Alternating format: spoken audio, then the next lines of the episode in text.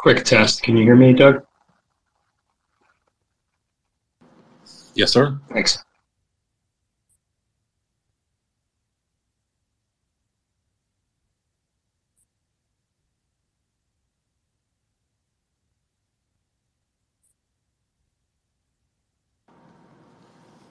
All right. Thank you, everybody, for joining Messari Happy Hour, episode six. Hopefully, we can pump a little bit of hopium into your veins today with some innovation talk. Uh, before we start, a quick disclaimer all opinions expressed by our hosts and our guests are merely their own opinions. They do not reflect any endorsements or opinions of their companies. This discussion is meant for informational purposes only. You should not take their opinions as investment advice, as you will be solely responsible. Did you guys, uh, did you guys see that? Uh, for your own, you'll be solely responsible for your own investment. Hosts and guests may hold cryptocurrencies discussed in this Twitter Spaces. Additionally, certain Messari employees are required to disclose their holdings, which is updated monthly and available at our website here. I'll share a tweet with our disclosures, and then I'm going to share Tom's thread from this morning, kind of a bear market retrospective that shifts into um, some innovations that we may see moving forward. Great. Thanks, Doug. Uh, good afternoon, everyone. Um, welcome to Messari Happy Hour. Hopefully, everyone's grabbed a drink because we have some uh, bear market talk here and hopefully pivoting that into some optimism. So, we'll start off by doing a uh, quick, just retrospective of previous bear markets, some innovations we got out of that, and then pivot our discussion into some of the things we can hopefully see out of this bear market. So all the way back in 2011, we had the first Bitcoin bear market. That was a, a 90% drawdown. Um, not much to get out of that one besides a few mentions by Gawker and Time and PC World. And really, that was the first introduction of Bitcoin into the popular zeitgeist, but nothing really out of that one. And the real cause of the drawdown at that point was just speculation on a really thinly traded exchange. Um, so not too many lessons out of that one, but the next one, 2020, 2012 bear market, we had a few 30% drawdowns across the year. Uh, that bear market and the bear market in 2013, 14, a lot of those were due to hacks of major exchanges. So not only Mt. Gox, but um, sort of a few others that were there at the time. That brought about Trezor, Ledger, some hard wallets, um, as these folks were holding things on, on hot wallets, uh, exchanges were, which is obviously not a best practice, but we also had Kraken, Coinbase, um, and others sort of join the fray after those bear markets. Um, 2014, 15 uh, was was the big hack of Mt. Gox, and that was the biggest exchange at the time, trading most of the Bitcoin volume. Uh, we also had a China ban at that time, the first ban of Bitcoin by China, uh, if we can remember back that far. Um, and out of those 2014, 15 bear markets, obviously we had Ethereum.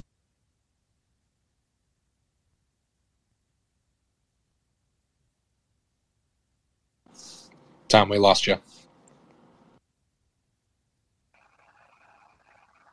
Can you can you still hear me?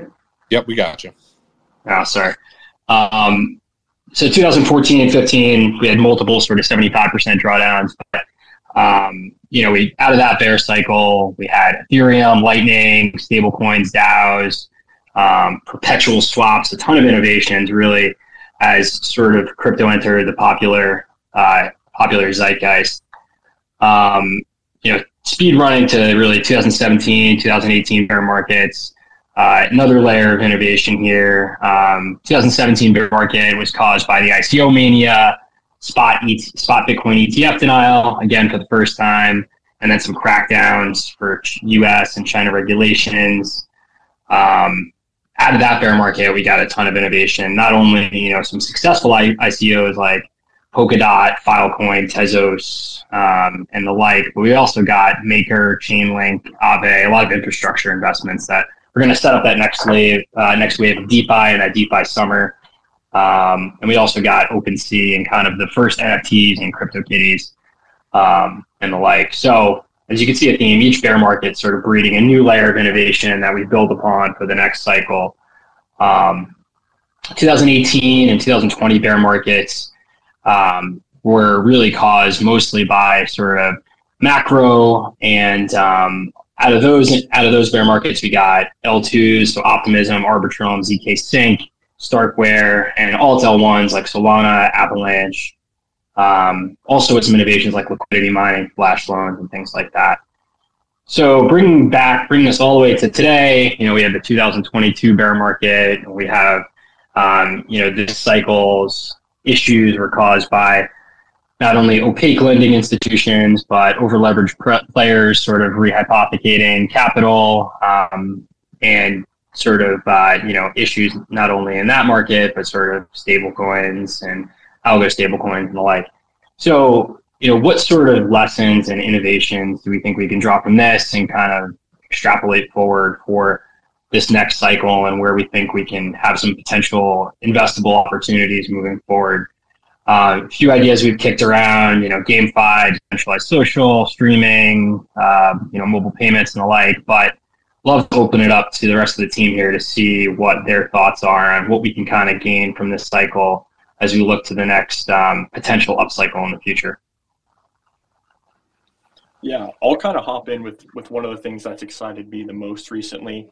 So, uh, for a little bit of background on myself, I'm a data engineer here at Messari. So, you know, we put out like a, a lot of reports, and, and I try to piece together the data and, and do protocol research on on some of them and stuff like that. One of the recent reports we just put out actually was a quarterly on LivePeer. I was like looking into their mechanism, reading their docs, trying to get some data, and they have this like really, really clever method behind like payment streaming. And I had always kind of known this was a thing until I had really dug into it, where essentially to escape the high gas of Ethereum, they do insert cryptology math and probabilistic kind of stuff here, but they basically reward transcoders, you know, who transcode video back and forth. They reward them with like stacks of increasing probability that you can cash in a lottery ticket for your reward. So basically, the the transcoders do all this video transcoding, and all this cryptographic signing happens off chain, off chain, off chain. That allows them to stack up probabilities, and then they cash that in so they can essentially receive the payment at any moment that they want. Llama Pay is, is another service for like payment streaming and all of that. Some of them are tokenized, some of them are NFTs. They they all kind of manifest in a different way because we haven't quite figured it out yet. But really, once you start to read these things and, and how clever they truly are, it, it becomes very, very, very cool to see that like we're about to like tokenize cash flows, right? Like if you think of the let's tokenize everything, let's create digital assets that have value, let's tokenize car leases and equities as NFTs, let's let's tokenize all the assets. Well, a tokenized cash flow is a bond. So I think like you know, you look at the traditional market, bonds are a far, far bigger deal than um, than equities, right? People care a lot more about cash flow and valuing that cash flow at any moment in time than they do, you know, bonds or, or, or equities, right? So it's it's one of the things that I'm super, super excited about. I'm I'm also like super interested in the cash flow side of things. Like just to back up for a second, it's like like you mentioned real world stuff. You got you know digital assets and like I mean, digital assets are really NFTs, right? So, you know, kind of to Tom's point, where we have these cycles where we go, all right, bull market run, we build all these apps, and then we go bear market, build this infrastructure. So, like a lot of times, the stuff we get really excited about is kind of like the future vision of of what we can do with the technology. Once we kind of get that understanding of it, it's like, oh man, we can build all these really cool things. You know, in that 2017, 2018 run, it was like, oh, we can do these DAOs, we can do DeFi, but we're too early, right? You didn't have all the infrastructure, and I think NFTs are is a very nice, like almost similar boat that DeFi and kind of almost smart contract platforms were back then. Um, so once you get like you know NFTs that are these digital objects, and now we've got sort of decentralized social and some other like OpenSea, kind of like building a lot of NFT sort of infrastructure right now, not just like profile picture, but like just digital content. Period, whether it's live stream, etc. Um, you start putting cash flows tied to all this stuff, you've now got like a really tight, inter- like let's just call it financial ecosystem, to where like now, you know, before like we DeFi was kind of like mostly propelled by like let's just be frank, right, speculation. But you start getting like actual cash flows, like tied to real business opportunities. Like that's when you can really start to actually create a, a real financial ecosystem that can like really sustain by itself. And that's like something I think uh, that we're going to see a lot of building around, like particularly like in my perspective around, you know, social and kind of like these on-chain purely digital businesses. Um, and that sort of a thing. I think you start getting a fully self-propagating systems, let's say, um, around you know digital content and, and, a core core piece of that is being able to tokenize cash flows and and look forward and bring some future power uh, power you know financial stuff forward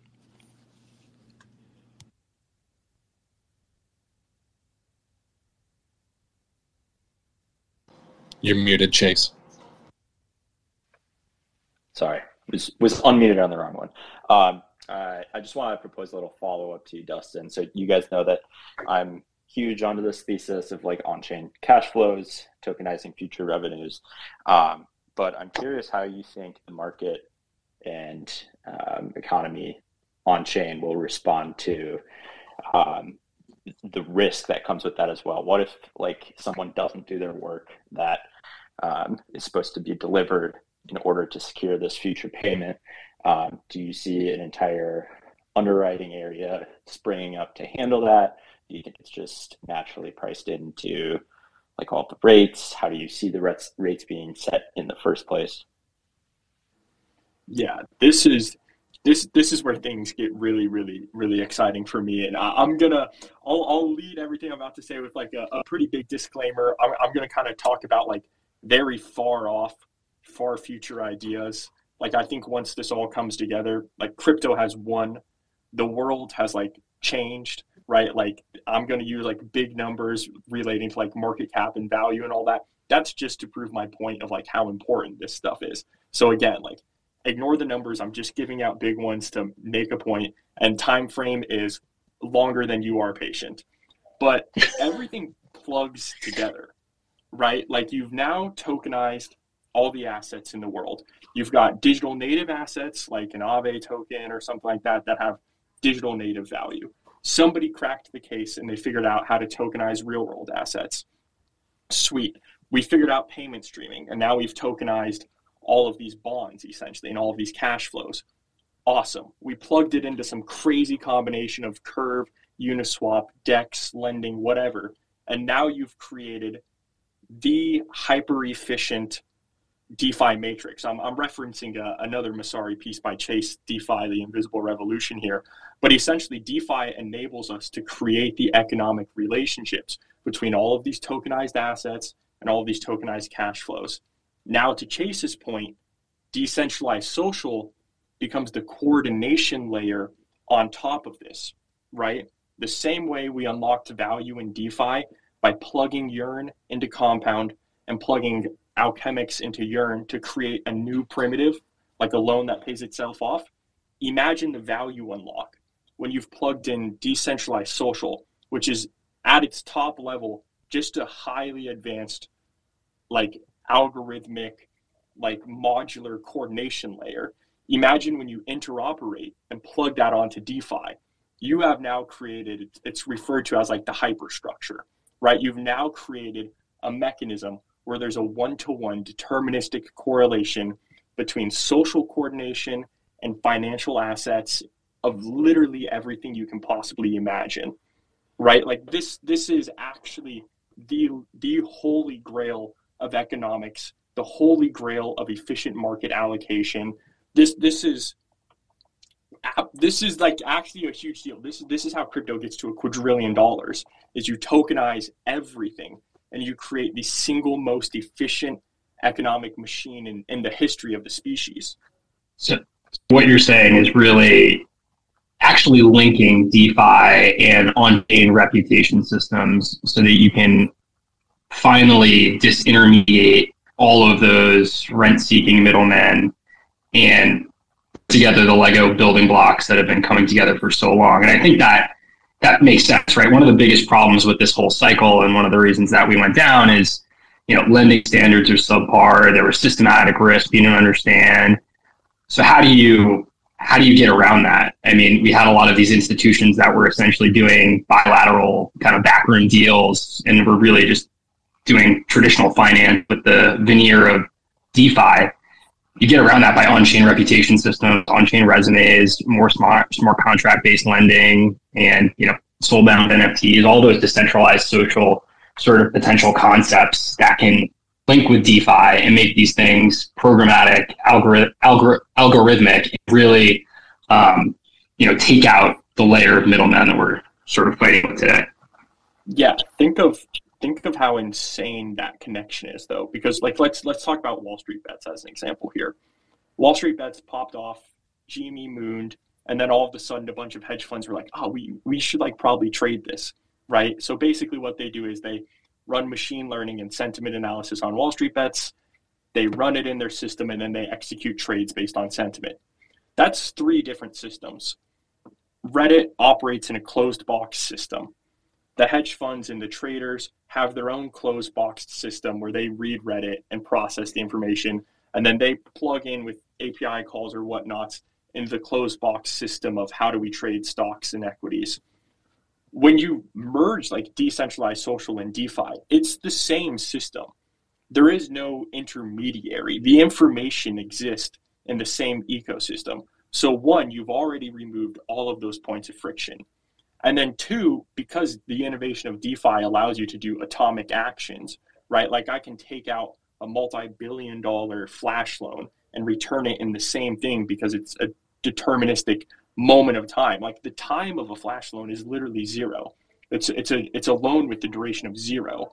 So once you in-house all of these things into the same ecosystem, you can now arbitrage all of the information in the world at discrete timestamps of zero using all of the economic mass of the world. Like right now, like these hedge funds have to trade against a line of credit.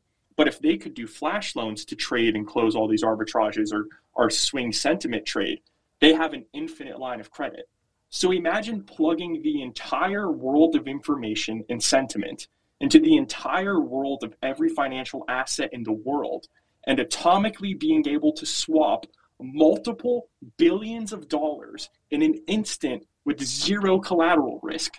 This is like the numbers are extreme here. This is how you create the most efficient capital allocation machine fathomable. People don't see the value unlock is when you plug all of it together. Mike, do you, do you think that increases volatility? Uh, dude, I have no clue. Just, just absolutely realistically, I have no clue what the real human effects of this are. Because you're, you're talking about cash flow analysis on people. You're talking about like if i look at a, a business like apple imagine if i just gave if i only cared about the airpods revenue stream. Every single revenue stream by apple is now tokenized. So i'm long airpods revenue stream. I'm short apple fitness revenue stream i'm long like doug's twitter followers. I'm short my twitter followers or whatever you know. You're talking about like spreads and arbitrage and sentiment analysis on trading on on literally everything because you can take discrete units. Like how many if you look at the smart contract code for USDC what there's like 18 or 12 decimal places? Can can you fathom like like arbitrages of again multiple billions? Now let's say crypto is in the quadrillions you're talking about trillions of dollars of arbitrage to hit pennies micro, micro, micro pennies, pennies on 10 to the minus 12. So you, I don't know if this is the most volatile thing I can possibly imagine or the most smooth thing I can possibly imagine. But the value unlock is, is unfathomable, which is why I'm using these extreme numbers, just to show that like it is insane. I, I would make the case for it being less volatile um, because you, I mean, the way you're describing this, we're basically automating just about everything under the sun. Um, we already see that Uniswap bots take up what like 75 75% of trading activity on Uniswap during like bear market times. Um, there's going to be no shortage of, of bot code running around, and like I would imagine that that's ultimately what replaces these hedge funds. You're going to see um, like a hundred person hedge fund get boiled down to like two dudes in the basement writing code, um, and you know it, it's all going to look completely different. Um, but that being said, like you have twenty four seven always on computer code executing against this stuff, arbitraging stuff, and any any price gaps and differences should get swallowed up pretty quickly. Although I do think that major uh, like substantial information moves will continue to move the market um, in significant ways because you know everyone has access now everyone can take action and it's a lot less of um, kind of like the information lag that we see in traditional markets I feel like though we need to you know walk back some hopium here though, right? Because we're we're talking quadrillion, we're like around what a trillion or something from a market cap perspective. So we got a lot of points in between here and now or there. Um, you know, in, in like it's it's another thing to get to like you're talking, Mike, like all these real world assets, everything under the sun tokenized, right? Like everything that's in the real world, like still kind of needs like you know a government to sort of like enforce laws in between people and stuff coordinating because there's no way on chain that you can say like you know what Dustin owns his car or whatever. Um, so like there's there's certain aspects that we got to sort of think about this like from a practical standpoint of like how do we get from you know where we are now and in you know to Mike's grand vision everything under sun's tokenized, and a lot of that's going to have to start with like you know purely digital first um, stuff like you know let's call it businesses to be fancy but really that's kind of just like you know, someone on TikTok posting, they've got a following and they've got super followers and stuff like this. So this is where like we're probably going to see, in my perspective, uh, you know, sort of in that next bull run phase where we start to see like, you know, not not the apples of the world. You're not betting on AirPod revenue streams because those people are always going to have that centralized lender. Because look, I know you know Tim Cook and I can make loans to him. Like I don't need on chain stuff for this. But for that bottom half of the world, uh, where you don't know who Mike is, you don't know who Tom is, etc. Like that's where the on-chain reputation, that's where that stuff really shines. And I can see, you know, like Mike's famous OnlyFans, like how many followers he's got. Um, and and I can I can backflow those cash flows and I can give him loans all based off this. This is how you like unlock essentially, um, you know, that economic layer, that financialization of um, the lower half of the population. We don't really need like you know all this on-chain stuff that huge like the apples of the world, all these big players, because you're always going to have that, you know, in real life, call it relationships to to base stuff off of. So you know, practically looking, right? It's to me, it's purely digital stuff, kind of like fully contained, um, whether it's social, whether it's you know, God forbid, GameFi or something like that. Uh, of just like purely on-chain cash flows that we're looking at, and this is where payment streaming and stuff like that comes into play, in my opinion. So I, I totally agree with you. One on the like again super far out. There's like an insane amount of work that needs to be done to get there. There's like the same way people had to learn how to use the internet before they became like internet creators and built out all this content, and all this stuff. Like people need to upskill and learn and adapt. Like we're we're a far ways away. Like a lot of things need to happen. A ton of blood, sweat, and tears needs to be put into all of this. But maybe a slight cop out answer here, but like in theory, this is what like the decentralized social layer solves for, right? What I believe the true purpose of decentralized social will be like all, you know, imagine Twitter's on there, Reddit's on there, and you plug all these information systems into the financial layer like expected. But the real value add there will be in discount factors for real world actions, right? Essentially, like if I have a mortgage on chain, decentralized social is the mechanism that creates the discount factor of not only does this person pay their mortgage, but does the literal like does the truck driver show up on time to deliver the corn to this guy's warehouse that he sells? And if the corn isn't delivering to the warehouse he might be out of a job you know like and and that's the thing like if you underwrite risk wrongly you get punished right? And like that doesn't go away right? Like we don't create an ecosystem where people lose money and get liquidated and don't get the money that they thought they should have got because they either didn't underwrite the risk properly themselves or the agency, right, like the dApp, the decentralized social dApp, that's supposed to underwrite these risks, their model was wrong. So I think right now we underwrite financial risk. What's the risk of this company not paying their bond? I, I think it comes on chain in the decentralized social layer, but it's slightly reimagined to how do we discount real world risk. And the most profitable entities or, or some entities in decentralized social who make profits will be those who can effectively model this risk. And you can see the performance, right? Like look at 2008. We saw Fannie and Freddie and all the home rating agencies. They did a god awful job. They messed up. They every single person in the I'm sorry if anyone, you know, has emotional ties there, but like they all should have been fired and not nationalized and stuff like that, right? Like because of the on-chain mechanisms and stuff like that, we now have the rights to like stop using price feeds and risk factors from unqualified entities, right? This is the Mike, permissionless. Everybody has to compete. All of that.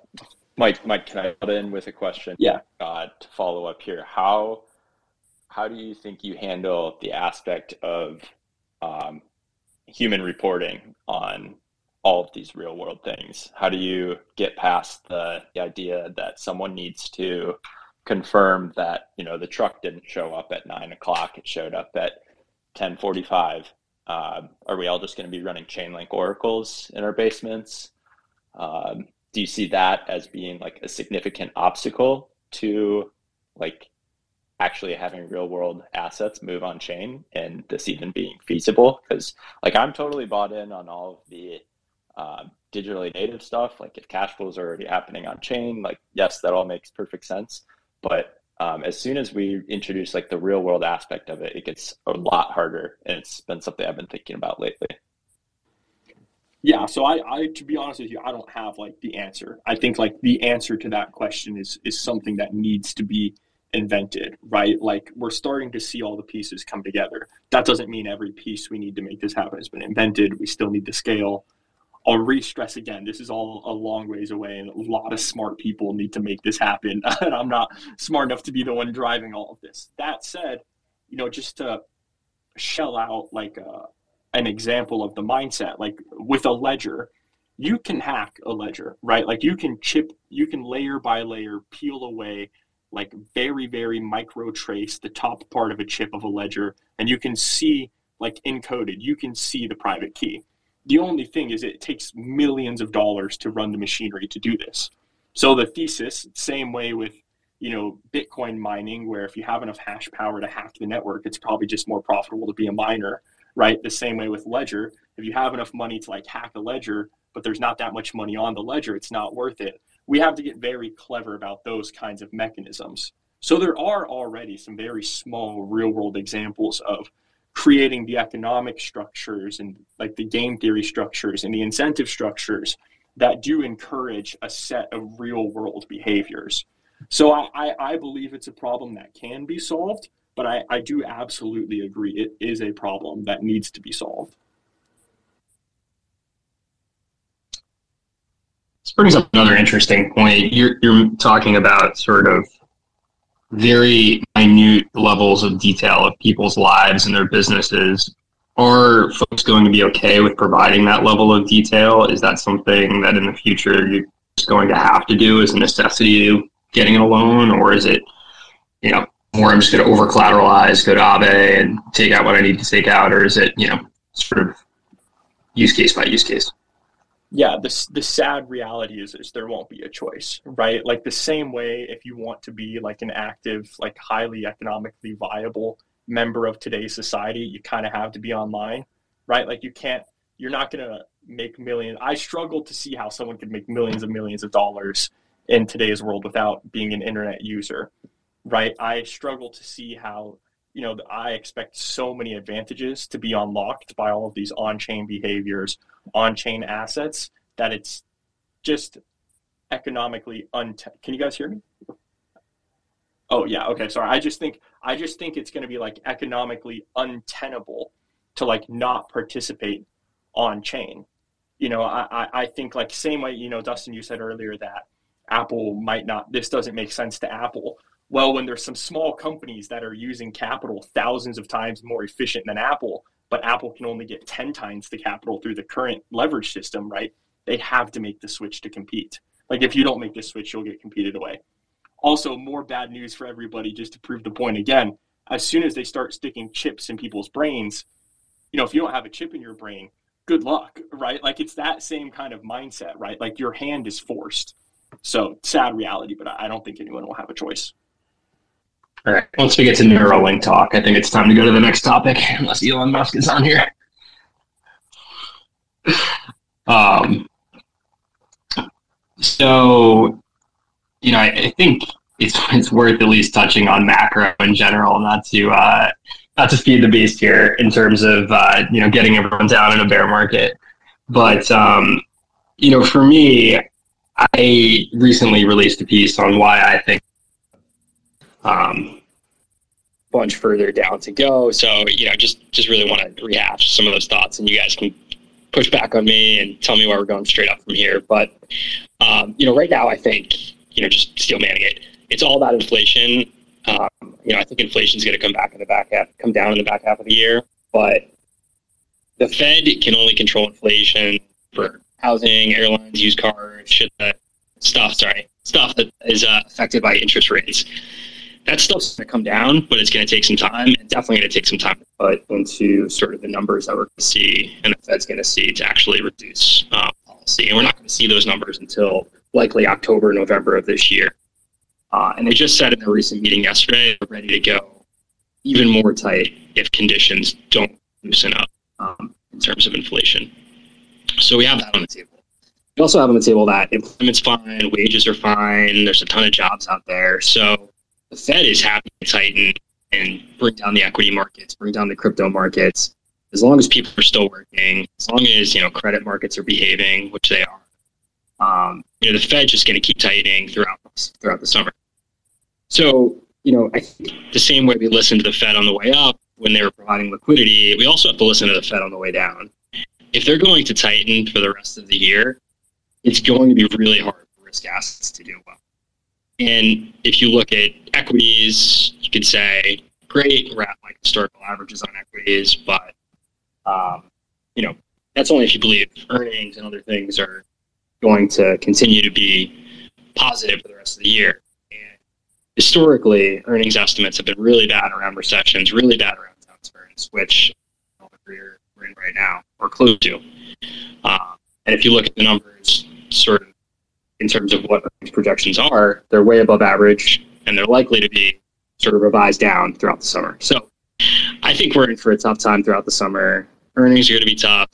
Fed's against us. And, you know, I personally am happy to hold stablecoins with that. It doesn't change any of my conviction long term in crypto, but crypto is still a correlated risk asset. And we're going to have a lot of um, sort of trouble bucking that trend going forward. So I'd love to hear what other folks think about that. Any pushback or any thoughts on what could be a bright spot in the in the next few months? I think I, I hold the same kind of like bearish short term outlook as you, Tom. Um, I think the you know much of the down market that we've seen since the start of the year has really just been driven by a lot of leverage unwinding um, and kind of a return to the mean for what's the the fundamental evolution of crypto. Um, but I think that overall, like traditional macro has yet to really have any structural breaks. And when that happens, you know, like you don't want to be holding, um, you don't want to be the last one holding the bag, really. And you know, it's ultimately just not looking too pretty in the short term. But again, like there's a reason we all choose to work in this industry. Uh, the the long term is brighter than ever, and you know it, it makes me happy that we can continue to you know be able to buy it at lower prices for some time as well. Yeah, I think it's. I mean, it's obviously all a function of liquidity, right? So, like the you know, as Fed's pumping in dollars, everything's going up. Everybody's having fun. Uh, the second you start pulling that out, you know, guess what happens, right? It goes down. Um, and you know, I think all of us on on this right are probably expecting roughly the same thing to continue playing out as we kind of you know continue the Fed uh, tightening schedule and everything like that. But um, like the, the core thesis I still hold is I, I do kind of think crypto is the first to kind of start bouncing up, right? I think that's where you're going to start to see the most excitement, you know, particularly from the retail because like you know as people start kind of steadying out and they're like, okay, this is stuff we're getting excited about. Um, I do think crypto is just going to move a little bit faster, in my opinion. Um, you know, particularly as they like, you know, like we've we've kind of showed a lot of, you know, kind of decentralized social payment streaming stuff like that earlier here. Um, I think once our people start seeing really what can be unlocked with like, you know, just call it decentralized social, like you know, be able to have your TikTok and be able to make money from this stuff. You know, if they're in a recession and you're like, you're looking for ways to make money, and then you know your your college kids or whoever they're making money on TikTok, you know, people are gonna start looking at that and saying like, hey, you know what, that's actually a very viable way. And then, you know, if we start seeing like some very sophisticated payment streaming and and ways to pull revenue forward and like some very like sophisticated sort of uh, DeFi aspects around this stuff, I think that's something that people get very excited about. You know, before I think uh, liquidity is going to push us up, regardless. You know what I'm saying? So I do think there's sort of this decoupling esque, um, you know, thesis to play out here that's purely like kind of bottoms up, retail driven, uh, all kind of more around the excitement of the technology versus um, more of a liquidity function, which we've had over the last decade or so. Does anybody want to tackle the like really, really wide out look at this state of the world Giga Bear case? Because I'll, I'll I'll have added a, a touch here. We like, we know um, you are the expert on it, Mike. No, Should- I, I should we- fair should we warning to wait till everyone people on this re- call. I'm I am larping uh, unfathomably hard about this. Uh, a lot of these opinions are a stitch of like Mike Green, who I think people should check out, Peter Zeihan, people should check out, like Lyn Alden, Luke Gromen, like that whole you know class of like macro heads. Basically, Ch- check them all out and try to stitch it together. But I think w- one of the lessons crypto taught me is that like reflexivity goes both ways, right? Like Ohm designs a super reflexive token model. Dude, it is lit. It is fun on the upside. It is a lot less fun on the downside. This is essentially what globalization is, right? When you do a little bit of globalization, you unlock efficiencies, right? Those efficiencies free up capital in the system. That newly freed capital can be invested into other areas where you can meet the scale of capital needed to unlock more efficiencies, to unlock more capital, and so forth and so forth and so forth. And you spin this flywheel until all of a sudden you're printing computer chips at like three nanometer, five nanometer, like atomic scales, right? That that doesn't happen with an ex, without an extreme amount of efficiencies unlocked in the system, right? When you de-spin globalization, right? When you cut Russia from the global system, when China goes into lockdowns, when you see these geopolitical tensions happening, when you see like a lot of the tragedies happening in these emerging markets relating to food and energy, all you're doing is unspinning these efficiencies. But that's going to double down hurt to the to the downside, right? Now you've lost this efficiency, which means you need to over allocate capital to this issue because you're not as efficient anymore, which means you need to deallocate capital from this other efficiency, which means you're not doing this process as well anymore. So I think there is a true bear scenario here where you're just losing the capital. Yeah, I think people need to separate from the finances here. These aren't numbers on a screen. Like Apple is a real company that sells real product, right? Like wheat futures are are, are real wheat, right? Like like these things need to happen for for these things to move. So it's it's not like oh the, the price goes up, right? Like shortages are, are price irreverent, right? Inelastic goods like food and energy are price irreverent. The the bid for these kinds of assets isn't oh price goes up and then yield goes up and then efficiency. The bid for these kinds of assets is literally whatever you can muster together as a society, right? So if you start to unspin this global system, all you're doing is destroying capital, right? So now you've hit the point where it's just mass capital destruction, and all of these central banks are just playing a pseudo shell game. Oh, I can't wait for the Fed to tighten so hard that they have to ease. And then once they ease super hard, they're going to have to tighten, right? This only works under the framework of the most globalized, interconnected, value unlocked society, again, in the history of our species, right? Like we've peaked globalization here, and that's moving in reverse. You, you couldn't ruin that, right? Like if the world was globalizing and you could print dollars and just trade it for whatever goods and trinkets you wanted from whatever far off region of the world, you're cheating. You're on easy mode. Easy mode is coming to an end here, right? You I I think you could get to a scenario where if the Fed tightens, it actually doesn't change anything, right? Because I am I'm buying gas, I'm buying wheat and cereal, whether rates are at three percent or seven thousand percent. I'm I'm a big fan of feeding my body calories, right? I imagine most people are too, right? And then it, but now the psychology has moved against you, where if you ease, people are going to see the break of the system, right? Because it's a confidence shell game when you're dealing with fiats and you're now in an inflationary environment, right? So you can't ease, you can't tighten, and capital is being destroyed like crazy, right? I'll I'll save all of my conspiracy theories for what comes next. You know, I'll cut myself off here, but like you could actually just be in a in a real bear where we've only tricked ourselves into thinking the Fed matters, and it's it's really fun to watch the market trade this stuff. But if you look at the volatility, obviously they don't know what they're doing. Obviously, they're doing a bad job at pricing things in. So my perspective is one. I, I think we always kind of sort of overreact in a sense. Like not not saying like I agree with like the whole thesis, but my my core question is like what your timeline for you think this all plays out. Like is this something that happens over the next couple months? Is something happens over the next decade?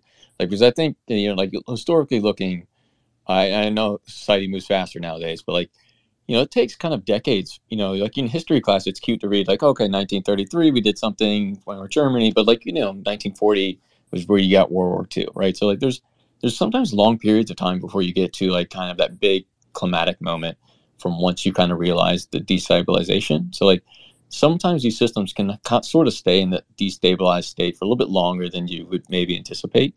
So like kind of my question is what what sort of timeline are you assessing uh, sort of this sort of kind of your thesis playing out? Yeah, as far as timeline goes, I'll I'll just say like not right now, right? Like I think there's a lot of games left to be played. Uh, you know, I, I I very cockily think I'm a little ahead on the understanding curve of a lot of people here, and and it's another thing we're just because the fiat game is a psychology game, because the markets is a psychology game, like we've turned it all into a meme. Let's be real, right? Like it just takes time for that meme to infiltrate people's heads. It takes time for like shipping containers to not show up. It takes time for crops to not get harvested Right. So I, I think it takes time. I think if you're like betting against what has been the trend of globalization, which is a slow moving march, then you know it's probably a slow moving march in reverse until some cliff type scenario or, or some collapse type scenario. But I think I'll, I'll just make one more point to kind of challenge the people thinking here. Mean reversion is like very, very idyllic, right? When you like look at like your financial advisors or something like that, and they're like, oh, stocks have gone up seven, nine, 10% a year, whatever tax adjust you want to use, whatever inflation adjust you want to use for the last 100 years, you're all good. Oh, we've been globalizing since I was born. We're all good. That's like a very, very cherry picked time frame, right? Like that's mean reversion to the 80 years. If you want to do a really big mean reversion, over the last 2,000 years, the mean reversion is starvation, serfdom, global conflict, and and and and abject poverty and suffering, right? If you're looking at the mean reversion of the human condition. That's not what I'm calling for, but I'm just saying that like everybody is mean reverting to the greatest bull market in our lifetimes. And to me, it seems like you would mean revert away from this insane bull market the last 80 year period, Mike, has been the period of central banking, right? Yeah, I mean, well, whether you want to consider it central banking or globalization or whatever, like I, I, like again, like I don't think the central banks matter on a macro macro time frame. Like if you really really zoom out, like they they basically invented fake money. They're like we were doing gold for a little bit, it was fun, but every central bank, like the mean reversion for central banks is them all failing right? The mean reversion for every stock market going back to the East India Trading Company, whatever, is every stock market goes to zero, every society goes to zero, every central bank collapse, all the fiats go to zero, right? Like we all know where this is heading, but people continuously shill this Twitter narrative of buy the dip, we're mean reverting, the Fed is going to switch back, we can't break this, you know, like I'm not going to attack Raoul Pal too hard here, but how many times does he tweet out, oh, this is the chart of truth. This is the permanent downtrend in bond. Well, there was a there was a uptrend before that, right? Like that's not the only trend. It's not like a multi-thousand year trend. It's it's only an 80 year trend. You really really need to zoom out here and at least get comfortable with the idea that things change. You know, and then someone say, "Oh, don't ever say this time is different." Okay, well, my this time is different is the last one thousand years. So get ready to everyone be a farmer again, right? Like you can take that wherever you want. So I just think people are cherry picking time frames. I do I do agree, like you know, like just looking at the past and like saying that's the future is going to be that's kind of wrong thing to do. Like you sort of think through, like it's kind of cliche to say this now, but like think through from first principles. So like from my perspective, like a big driver of a lot of this stuff, you know, has really just been technology, right? We've built up this huge scale of let's say infrastructure, like you know, kind of we had the whole industrial revolution, revolution, et cetera.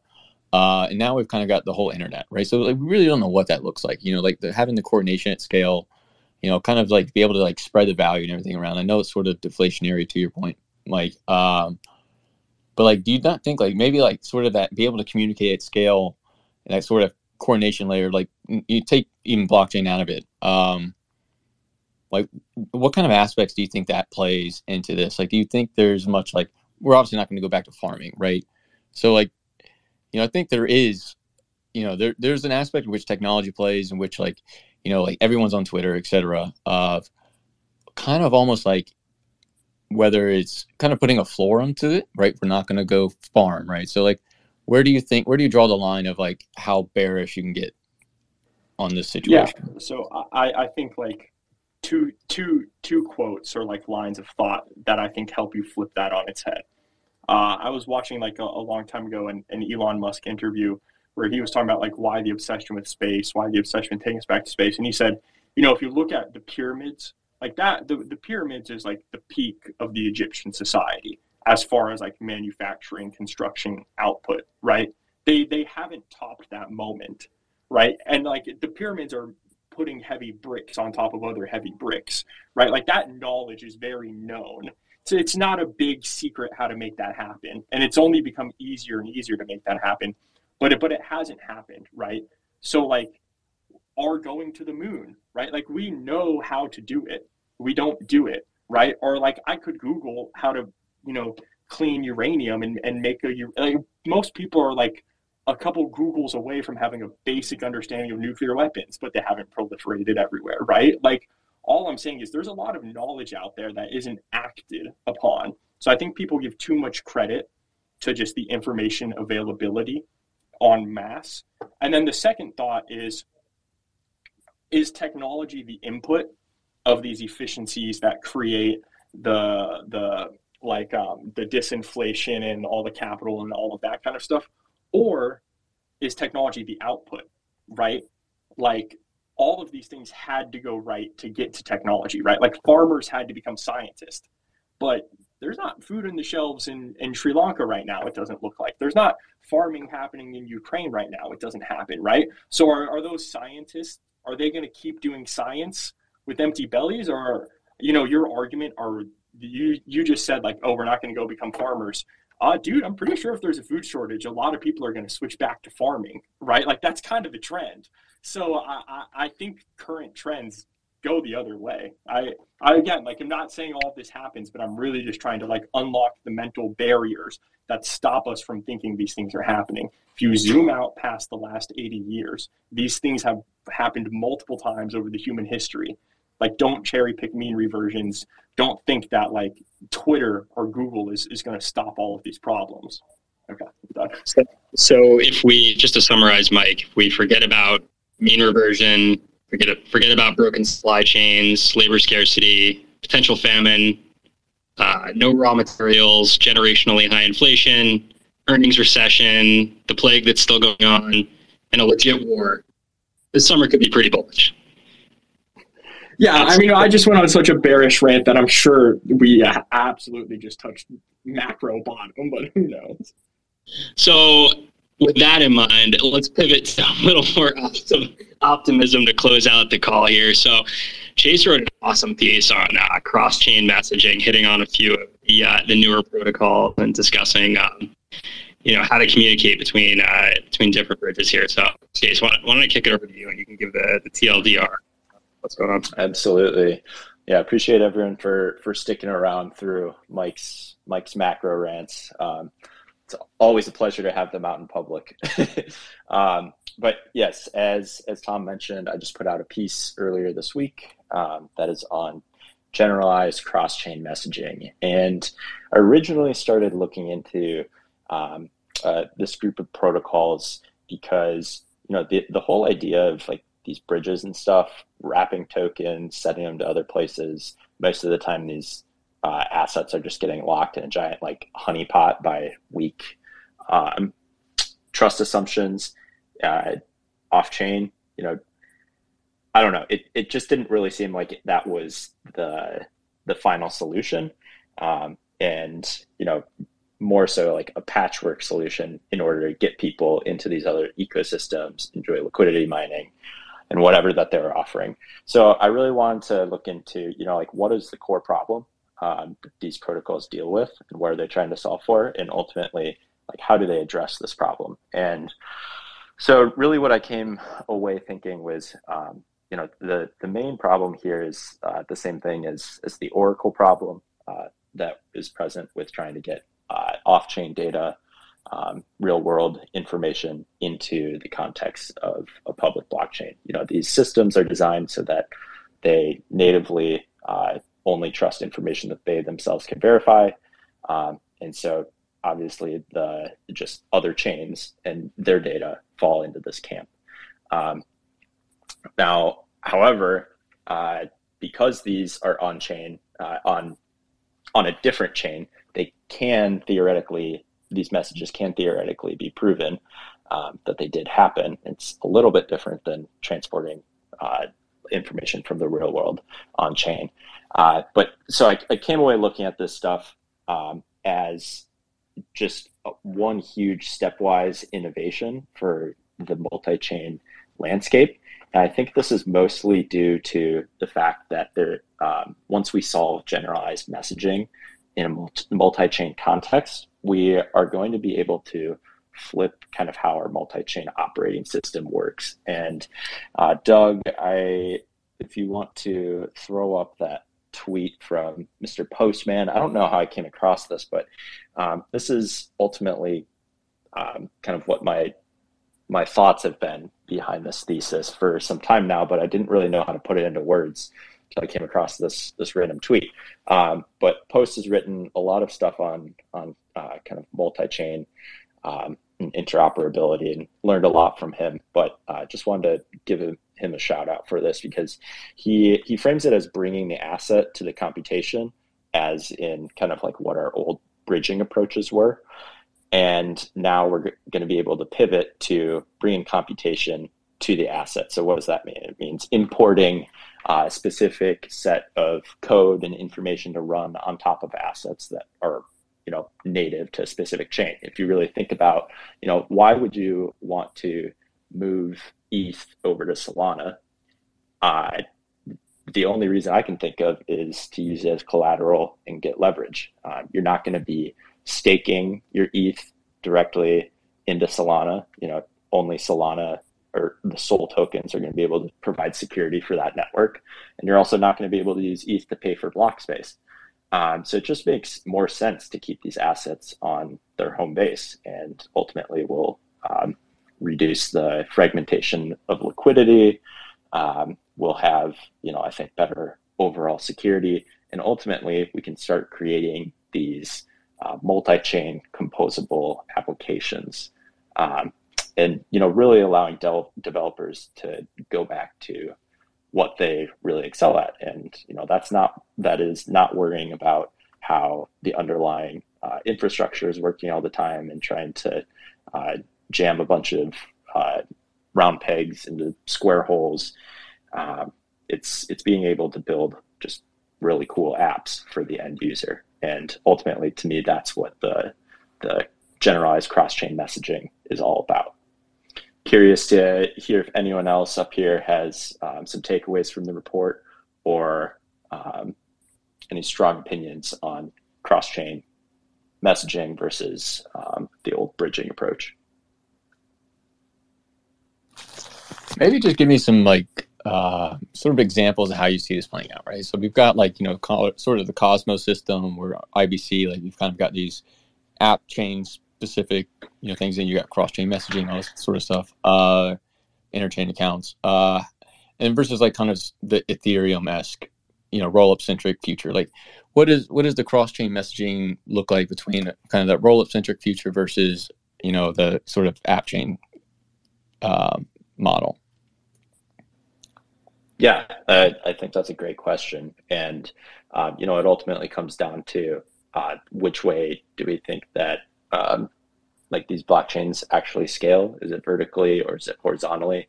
Um, I think it's probably a bit of both, and you know, at the heart of either one is going to be these um, generalized cross-chain messaging systems. You know, these different uh, L2s on Ethereum are going to need to talk to each other.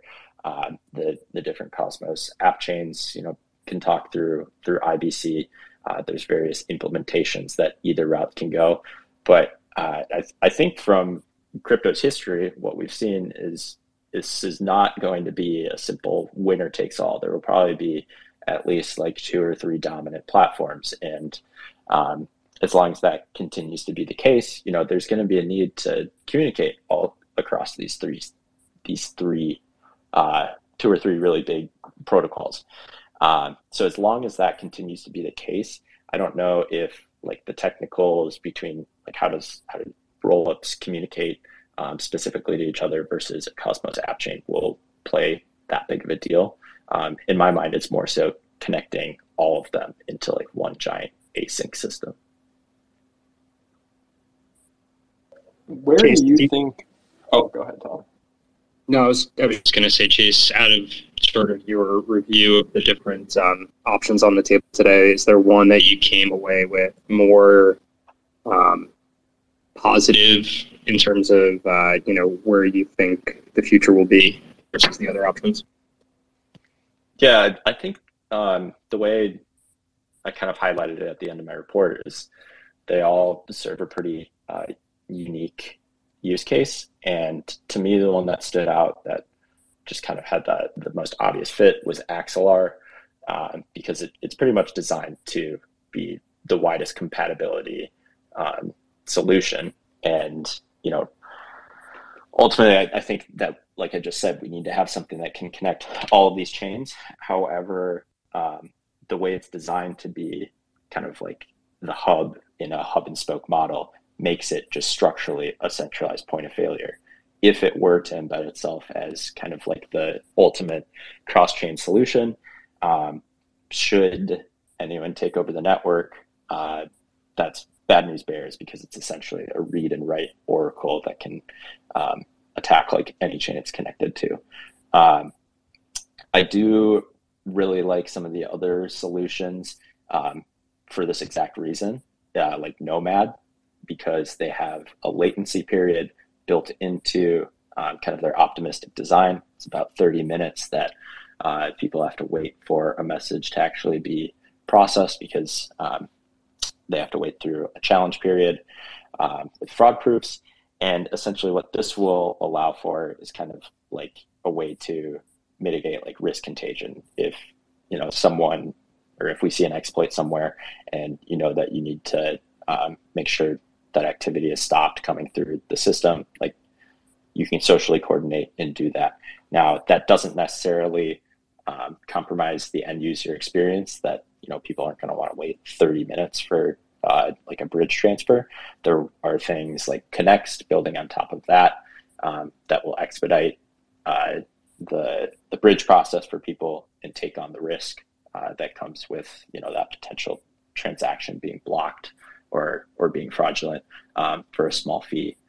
Uh, then just rounding out um, the the other ones, uh, I thought Layer Zero and Chainlink kind of solved for the same problem in that these protocols are mostly all already making trust assumptions, or these applications, I should say, are making trust assumptions for which oracles they want to choose to use for um, external data imports. And as I said before, like this is a subset of the Oracle problem. You know, you can just uh, double down on that trust that you have for your Oracle provider.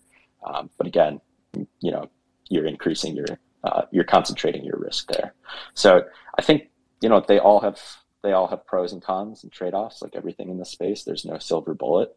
Um, definitely take a read through the full report if you, if you want um, all the nuanced details. But I'd say that's my general summary of it. Where do you think value accrues there? Right, like if you have in a very simple framework a couple of chains with assets of, of some value, and you've got one or two or a handful of computation chains. And the way you described it, right, we flip this whole bridging narrative and its communication, right? You've got like stuff that brings the computation to the asset. Between all of those parties, it just a share of the value? Is, is everybody taking some fractional revenue there? Does some of these land as like a like a public good? Like like where do you think value accrues as as that system grows? Um, I think it could go a bunch of different ways. Um, like this, the space is so early. So many of these protocols like barely have public documents on for developers to know how to build on them. So anything that I say here is is just going to be complete uh, speculation, best guess. I do think uh, it's going to be largely dependent on for each individual protocol how their token economics are structured. For example, Axelar um, they need to, every validator in the system needs to bond AXL tokens for the security of the network. Um, so as more value on the chain is secured, um, more economic activities coming through it, you know, you'd think that uh, value would accrue to the AXL token. Now, with LayerZero, I don't really know why that would need a token with the way it's currently designed. Um, right now, they don't have a token, and it's more difficult to see how something like that, where it's completely up to the developers to choose trust assumptions on a per transaction basis, where value would really accrue there. Um, so I, I wish I had a more concrete take on where within the whole uh, stack of like L1s, L2s, interoperability, the value actually accrue to. Um, but I, I think we're just way too early.